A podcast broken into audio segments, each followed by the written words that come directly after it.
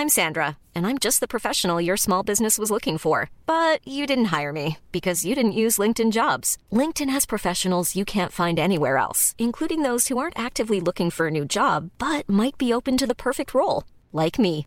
In a given month, over 70% of LinkedIn users don't visit other leading job sites. So if you're not looking on LinkedIn, you'll miss out on great candidates like Sandra. Start hiring professionals like a professional. Post your free job on linkedin.com/people today.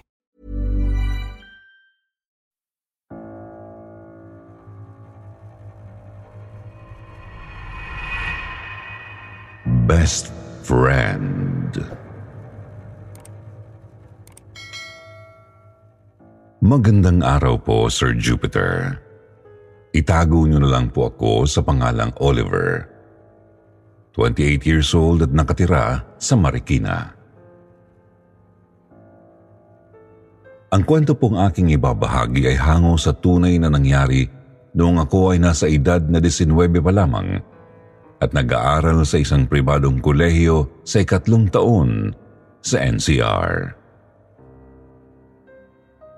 Sinadya ko rin pong palitan ang pangalan ng mga makakasama ko sa kwento kong ito para mabigyan ko po sila ng privacy.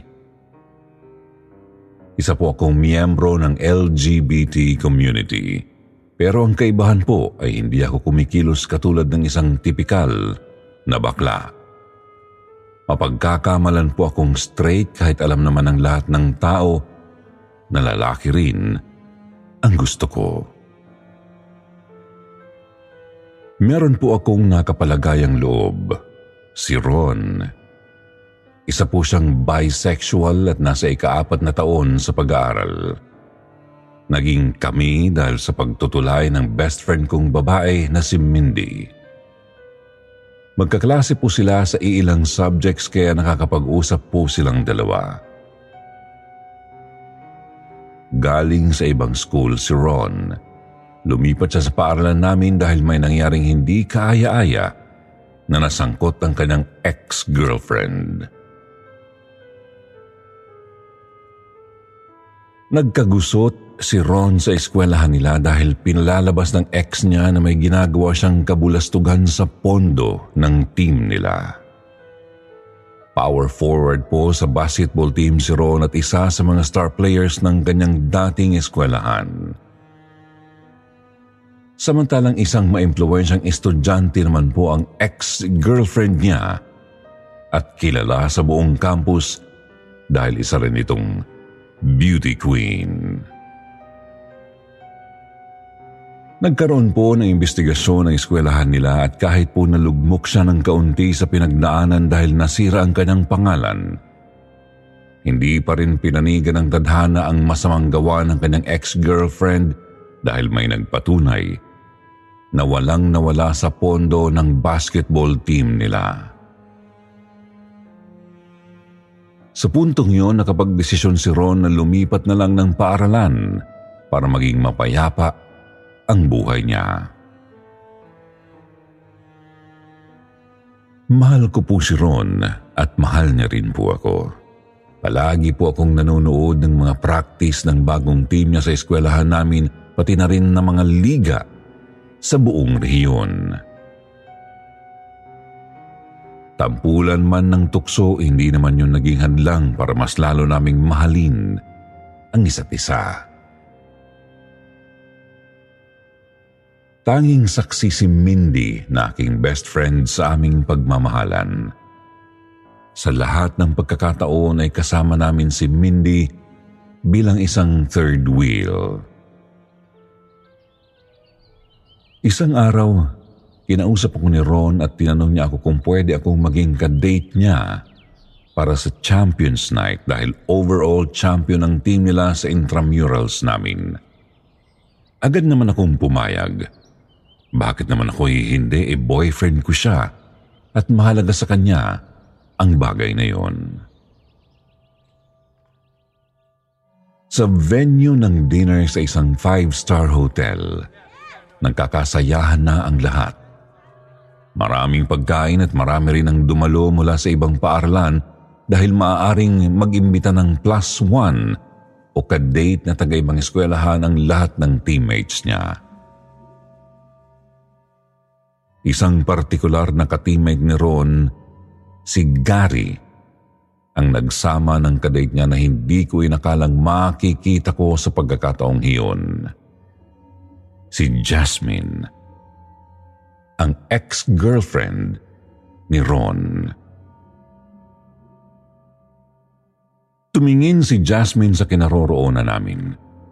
Nailang ako bigla. Hindi ko na lang yun ininda dahil hindi ko gustong ma-stress sa mga panahong yun. Pero tinanong ko si Ron kung bakit nandun ang ex-GF niya. Sabi naman niya, inimbita siya ni Gary dahil si Gary ang masugid nitong manliligaw ngayon. Sinabihan ako ni Ron na hindi daw ako dapat mag-alala dahil matagal na silang nagkaroon ng closure. Napawi naman ang pag-aalala ko sa sinabi ni Ron, kaya nagpatuloy pa rin kami sa kasiyahan. Habang lumalalim ang gabi, unti-unti nang nagsisialisa ng mga tao sa function hall ng hotel. Nagpunta ako saglit sa banyo para umihi. Pagkalabas ko, nagulat ako sa aking nadatnan. Nagpakilala siya sa akin at inilahad pa ang kamay. Nakipagkilala na rin ako sa kanya. Nakakailang para sa akin ang oras na yun sabi pa niya hindi naman daw kaila sa kanya na nagkakagusto rin si Ron sa lalaki. Pero hindi raw niya inaakala na magpapakababa siya ng ganun. Sarkastiko ko siyang sinagot kung ano ba ang pinupunto niya. Sinagot niya ako na parang may pagbabanta o paalala. Lumayo daw ako sa apoy dahil hindi ko alam kung ano ang mangyayari. Habang nag-uusap kami, saktong dumating si Mindy na saktong saklolo ang dating para makaalis ako sa sitwasyon namin yun ng ex ng jowa ko. Nagtatanong pa lang si Mindy kay Jasmine ay bigla na itong nagpaalam dahil tinatawag na raw siya ng kadate niya. Gulong-gulo ako sa nangyari. Sinabi ko sa best friend ko na parang pinagbabantaan ako ni Jasmine sa pakikipagrelasyon ko kay Ron. Sumang-ayon naman siya na dapat hindi ko pinagsasawalang bahala ang banta niya dahil nga may impluensya itong si Jasmine. Napagdesisyon na namin ang best friend ko na hindi na ito sabihin kay Ron. Ayaw ko kasi na ma-stress siya. Lumipas sa mga araw at nawala na sa isip ko ang nangyaring komprontasyon namin ni Jasmine. Nagpatuloy ako sa pag-aaral at sa pagiging maalagang partner ni Ron. Nalalapit na rin ang graduation niya. Sobra kaming excited dahil isa ito sa pinaka-espesyal na parte ng buhay niya. Sa araw ng graduation niya, nagising akong sumasakit ang tiyan.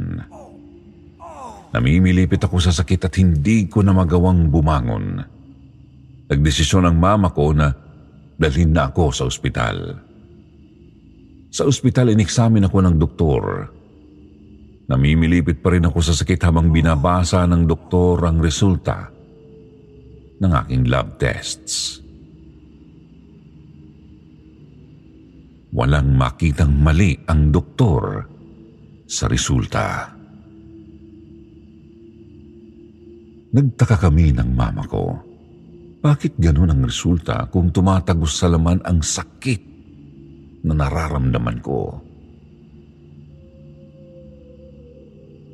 Niresitahan ako ng antacid ng doktor at pinayuhan na umuwi na lang at magpahinga. Hindi pa rin nawala ang kirot na aking naramdaman nang umuwi na kami.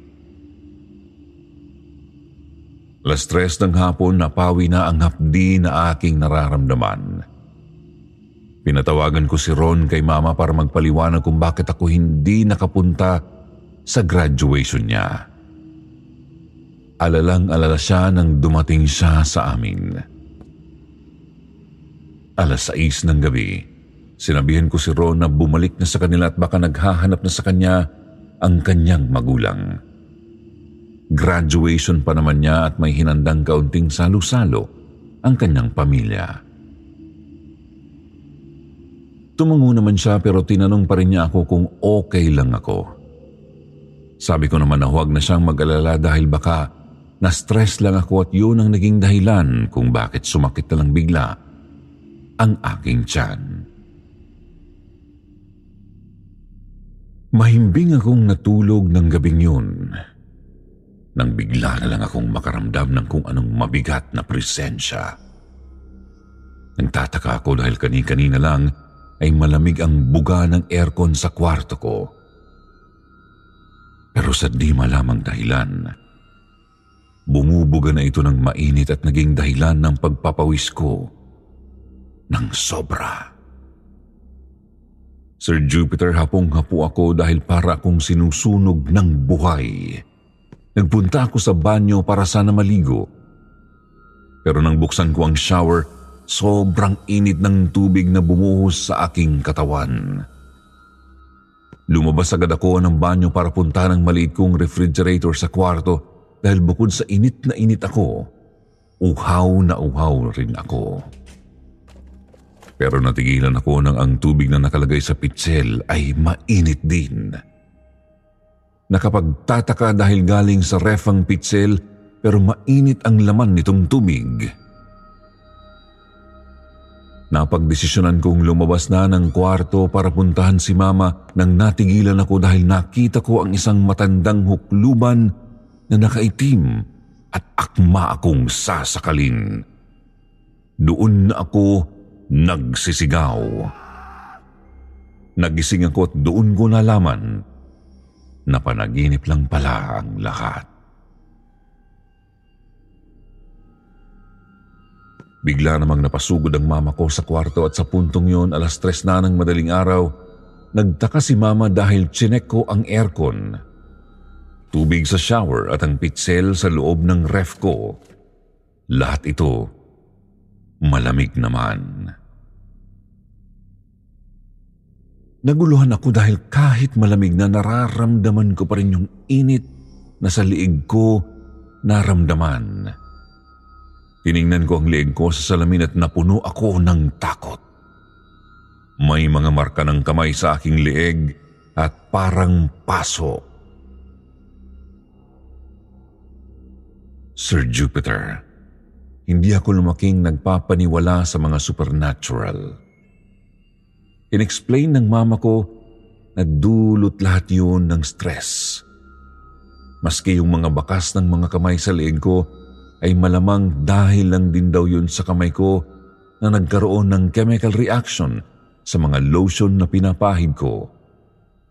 Pero hindi ako kumbinsido. Dahil ayaw ko nang pahabain pa ang gabing yun, sumang-ayon na lang ako at muling nagdesisyon na matulog na. Tinabihan na ako ni Mama sa pagtulog. Habang mahimbing na natutulog si Mama, hindi ko naman magawang makatulog. Nag-iisip ako sa nangyari at kung ano ang ibig sabihin ng masamang panaginip na yon. Lumipas ang ilang mga araw. Muling naging normal ang lahat. Nagsimula nang magtrabaho si Ron sa isang pribadong kumpanya na pagmamay-ari ng kanyang tito. Isang araw, nakatanggap ako ng text sa hindi kilalang number. Nakasaad sa text ang mga katagang, Hi, I'm Daniel, founder of Pretty Litter. Cats and cat owners deserve better than any old fashioned litter. That's why I teamed up with scientists and veterinarians to create Pretty Litter. Its innovative crystal formula has superior odor control and weighs up to 80% less than clay litter. Pretty Litter even monitors health by changing colors to help detect early signs of potential illness. It's the world's smartest kitty litter. Go to prettylitter.com and use code ACAST for 20% off your first order and a free cat toy. Terms and conditions apply. See site for details. Hiring for your small business? If you're not looking for professionals on LinkedIn, you're looking in the wrong place. That's like looking for your car keys in a fish tank. LinkedIn helps you hire professionals you can't find anywhere else, even those who aren't actively searching for a new job but might be open to the perfect role. In a given month, over 70% of LinkedIn users don't even visit other leading job sites. So start looking in the right place. With LinkedIn, you can hire professionals like a professional. Post your free job on linkedin.com slash people today. Hindi ka niya patatahimikin. Tinawagan ko ang number na yon pero sa kasamaang palad ay hindi na ito makontak. Bigla akong nakaramdam ng takot. Nang bigla kong masipat sa pintuan ng kwarto namin ang matandang hukluban na nakaitim at matalim akong tinitingnan nito. Napasigaw ako at nagulat ang lahat ng kaklase ko at advisor sa subject namin ng oras na yun. Biglang bigla ay namilipit na naman ako sa sakit ng tiyan. Dinala ako ng isa sa mga kaklase ko sa school clinic. Nung dumating kami doon, nasuka na lang ako bigla at nawalan ng malay. Ilang minuto pa ang lumipas nagising na ako. Tinanong ako ng school nurse kung ano-ano daw ba ang kinakain ko. Kung okay lang ba ako mentally. Nagtaka ako. Tinanong ko siya kung bakit siya nagtanong ng ganon. Pinakita niya sa akin ang isinuka ko. Mamasa-masang buhangin na kulay itim Kasama ko si Ron at Mindy ng mga panahong yun nang ipinakita ng nurse sa akin ang mga isinuka ko at gaya ko. Sila ay nahintakutan din. Naulit pa yung mga pagsuka ko, Sir Jupiter. Minsan sa eskwelahan at minsan ay sa bahay. Hindi ko pinaalam kay mama ang tungkol sa pagsuka ko ng buhangin. Buhangin Kuni-question ko na rin ang sarili ko na baka may schizophrenia ako at may iba kong katauhan na mismong kumakain ng buhangin. Naapektuhan ang pag-aaral ko. Tatlong subjects ang aking ibinagsak dahil hindi ko na nakayanan ang pressure. Nagpatingin na rin ako sa psychiatrist pero wala rin naman siyang nakitang indikasyon ng schizophrenia. Naapektuhan na rin ang relasyon namin ni Ron. Madalas ko na siyang hindi nakakasama dahil bawat importanteng event niya na dapat ay kasama ko ay siya namang umaatake ang sakit ko. Nagsimula na rin akong mangayayat. Nagtaka na ang mama ko dahil ang laki raw ng pinayat ko at umitim din daw ang balat ko na parang nasusunog. Isang araw nagdesisyon si Mama na dalhin ako dito sa isa sa mga kamag-anak namin sa Davao. Hindi na raw niya matiis na makitang nagkakasakit ako ng ganito. Nung una raw inoobserbahan niya lang ako. Siya mismo ay hindi rin makapaniwala nang makita niya akong sumusuka ng buhangin. Hindi niya raw pinalam sa akin dahil inakala niyang may sakit lang ako sa pag-iisip at baka mawala lang kapag hindi na ako na-stress.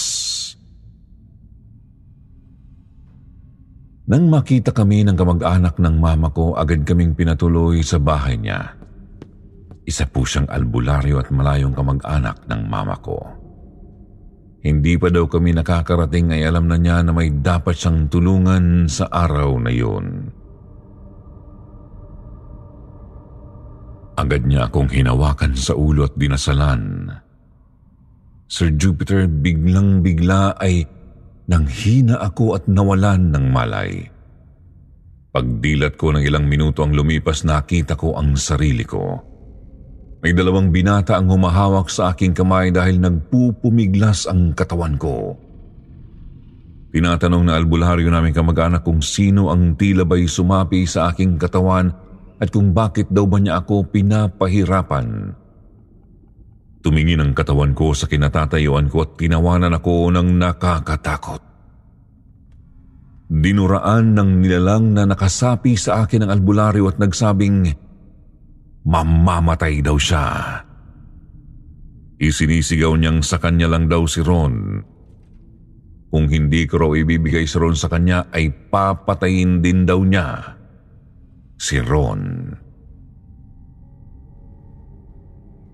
Pagkatapos noon ay nanghina na naman ako at nawalan ng malay. Pagdilat ng mga mata ko ay bumalik na ako sa aking katawan. Sir Jupiter, hindi ko alam sa mga sandaling yun ang gagawin. Pinaliwanag ng albularyo na may sa demonyo ang sumasalbahe sa akin. Sa ngayon daw ay napatigil niya ang pananalbahe nito sa akin. Ang nakikita kong huklubang nakaitim ay alagang demonyo daw ng kumukulam sa akin. Tinawagan ko si Ron. Nagulat siya na nandito ako sa Davao. Agad niya akong pinuntahan para na rin alamin kung ano ang nangyayari sa akin at bakit ako nawala na lang ng bigla. Pagkadating ni Ron sa bahay na tinutuluyan namin, nagulat ako dahil kasama niya si Jasmine. Bago ko siya mabulyawan, sinabihan niya kung hayaan ko raw siyang magpaliwanag. Nagkwento si Jasmine sa akin tungkol sa naging enkwentro namin sa Champions Night last year. Yung mga panahong yun daw ay sinubukan niya akong balaan. Balaan na mag-ingat kay Mindy. Saan pa niya ang best friend ko daw ay isang ahas. Nagtaka naman ako dahil anong kinalaman ni Mindy sa lahat ng nangyayari sa akin. Tinanong naman niya ako kung saan si Mindy ngayon kung talagang best friend ko siya. Natahimik ako. Sa pagpapatuloy ng kwento ni Jasmine nang minsan tawagan daw siya ni Ron para ipakilala ako bago ang Champions Night. Nagpasama daw siya sa pinsan niya nakakaluwas lang galing Quezon. Nung nasa mall daw sila, nakita daw nila akong kasama si Mindy at imbis na makipagkita sila sa akin, binalaan daw siya ng pinsan niya na mag-iingat doon sa kasama ko. Kilalang mangkukulam daw ang pamilya ng babaeng kasama ko. Ang pangalan niya ay Luz Viminda. Pagtutukoy nito kay Mindy. Napagtanto ni Jasmine na nanganganib ang buhay ko dahil nung mga panahong nagkasama kami sa Champions Night, ay nakikita daw niya na may katabi akong matandang nakaitim na matalim na nakatingin sa akin. Sabi niya, bukas daw ang third eye niya. Hindi naman ako nakaimik nang malaman niya ang tungkol sa matandang nakaitim. Magpapatuloy pa sana ang kwentuhan ng bigla na naman akong sumuka ng maitim na buhangin at may kasama ng dugo. Dali-daling pumasok ang kamag-anak naming albularyo kasama ang dalawang binata. Sa mga panahong yun, Sir Jupiter, ay nawalan na naman ako ng malay. Nagpambuno daw ang albularyo naming kamag-anak at si Mindy. Desidido na daw po siyang tapusin ang buhay ko dahil hindi ko raw isinusuko si Ron. Dumating ang kasamahan ng kamag-anak naming albularyo na isa ring albularyo. Pinalayas niya sa katawan ko si Mindy. Bumalik ako sa ulirat at nagsimula silang magsagawa ng ritual. Yakap-yakap ako ni Ron habang pinapakalma naman ni Jasmine si Mama. Nabalot ng katahimikan ng buong bahay. Hinang-hina pa rin ako pero hindi na gaya ng dati. Para lang akong napagod na parang namundok ng ilang kilometro ang layo. Biglang nagwika ang kasamahan ng kamag-anak namin na albularyo ng human na na ang ibig sabihin ay tapos na. Makalipas ang ilang oras, bumalik na sa normal ang lahat. Nawala na yung bigat na aking iniinda. Hindi na rin sumasakit ang aking tiyan at hindi na rin ako sumusuka ng buhangin.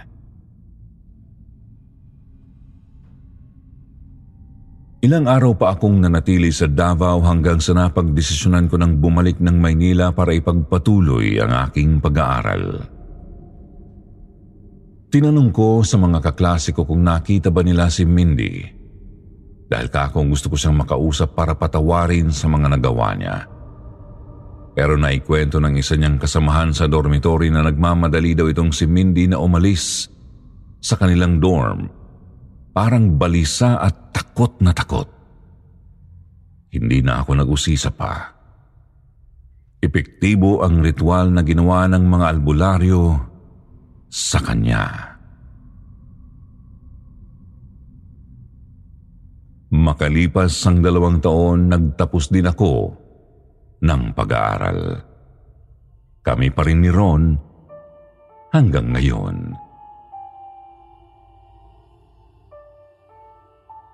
Nagpunta na siya ng Canada para doon magtrabaho at manirahan habang ako ay naghihintay na lang na matapos ang doctorate degree para sumunod sa kanya at eventually makaisang dibdib na. Nauna na rin si Mama sa Canada.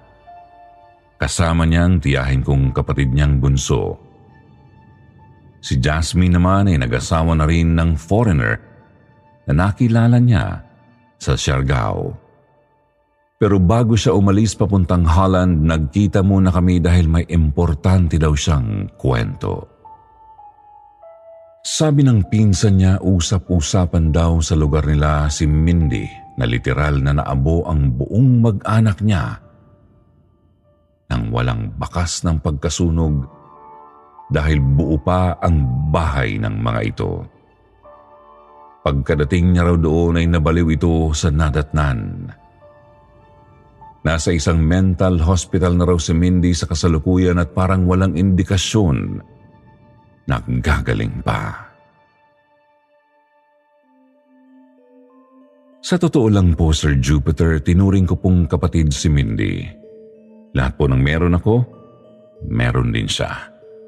Pero hindi ko po akalain na magagawa niya yun dahil lang sa inggit.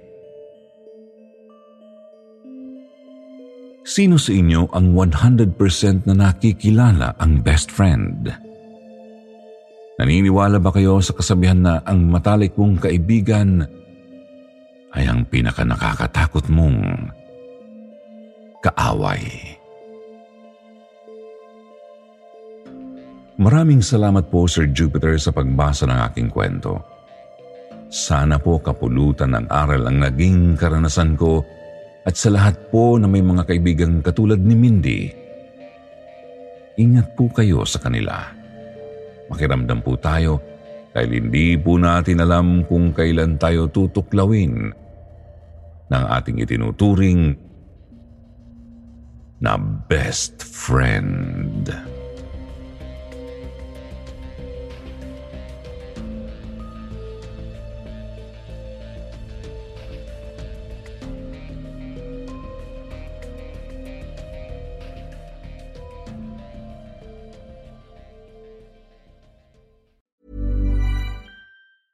Planning for your next trip? Elevate your travel style with Quince. Quince has all the jet setting essentials you'll want for your next getaway, like European linen, premium luggage options, buttery soft Italian leather bags, and so much more. And is all priced at 50 to 80% less than similar brands. Plus, Quince only works with factories that use safe and ethical manufacturing practices. Pack your bags with high-quality essentials you'll be wearing for vacations to come with Quince. Go to quince.com slash pack for free shipping and 365-day returns.